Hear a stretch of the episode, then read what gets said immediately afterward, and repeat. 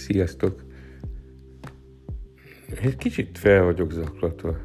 Éppen üzenni készültem nektek, amikor kedves barátom, kollégám barátságosan figyelmeztetett, hogy jó lenne most már egy tiszta üzenet. Hogy, hogy tiszta? Hát úgy, hogy nem promotál semmit. Sétát, csoportot.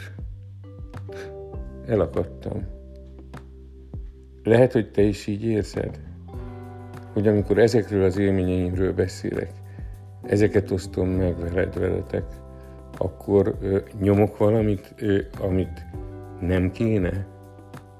Lehet, lehet, hogy igaza van, sokszor kiderül. De miért érzem akkor egy kicsit megakasztva, megbántva magam? Nos azért, mert nekem ez az életem. Annyira eh, szívesen beszélek azokról az élményekről, tapasztalatokról, amiket a séta közben veletek élek meg, vagy tőletek tanulok, attól, aki éppen mellettem sétál. Ez egy olyan találkozás, amit nagyon nehéz máshoz hasonlítani. Nekem tényleg ez az életem. Bigelbauer Pali, a fényadó, akit tiszteltem, és jó barátom is volt, azt mondta, hogy legtöbbet a tanítványaimtól tanulok. Hát én is így vagyok ezzel. Ugye a mormonok hite szerint a gyerekeink azért érkeznek hozzánk, mindegyik külön-külön, hogy valamire megtanítson.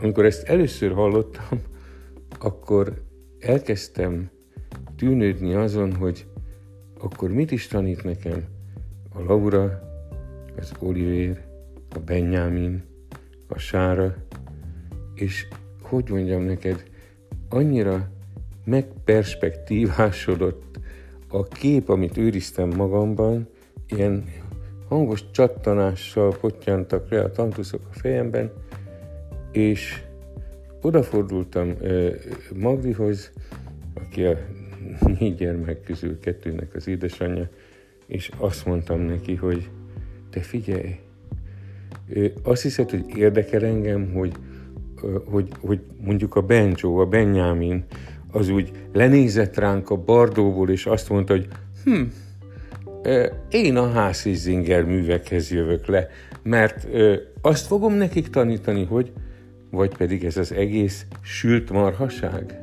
Nem érdekel, mert ez a gondolat, ha így nézek rájuk, ha így tekintek rájuk, ez, ez nekem hoz valami olyan új tartalmat, valami olyan új keretet, ami előre visz, ami, ami egy sokkal kreatívabb viszonyulást segít hozzájuk. És hát amit nem tudhatunk, csak hihetünk, vagy sem, ott a hiteinket nem úgy érdemes megválasztani, megválogatni, hogy, hogy most az van vagy nincs. Hát amiről tudjuk, ott nincs szükség a hitre, hanem azt érdemes elfogadni magunkban, hogy ekképpen gondolunk rá, ami előre visz bennünket, ami jót csinál velünk és általunk. Hát, ilyen módon amikor valaki találkozik velem, akivel én találkozok, sétálni jön, vagy vállás és újjászületés csoportba, akkor én legalább olyan kíváncsisággal, érdeklődéssel fürkészem azt, hogy ő milyen üzenetet hozott nekem. Miért pont ő keresett meg? Mit találok általa? Miért őt küldte a gondviselés? És ez nem hit kérdése, olyan szempontból nem hit kérdése, hogy, hogy most tényleg a gondviselés küldte őt, vagy pedig a vakvéletlen szarok rá. Egyszerűen arról van szó, hogy ha így tekintek rá, ha ezt is átvizsgálom magamban, ha erről is gondolkozni kezdek, akkor mindig, kivétel nélkül mindig előbb vagy utóbb találok olyan szempontot, találok olyan gondolatot, találok olyan érzést, ami előbbre visz engem a saját utamon ugyanúgy, mint őt a velem való találkozás. Ezért aztán, amikor a, a, a sétával vagy csoportokkal, tehát az én életemmel kapcsolatos tapasztalásokat, élményeket osztok meg veletek, akkor abban biztos van egy hívás is. Hát hogy ne lenne, hogy gyere, ha úgy érzed, jöjjön, aki úgy érzi, találkozzunk. Igen, de úgyis csak az fog jönni, akinél ennek elérkezett az ideje. Mert mindennek rendelt ideje van az ég alatt, ha ismered ezt.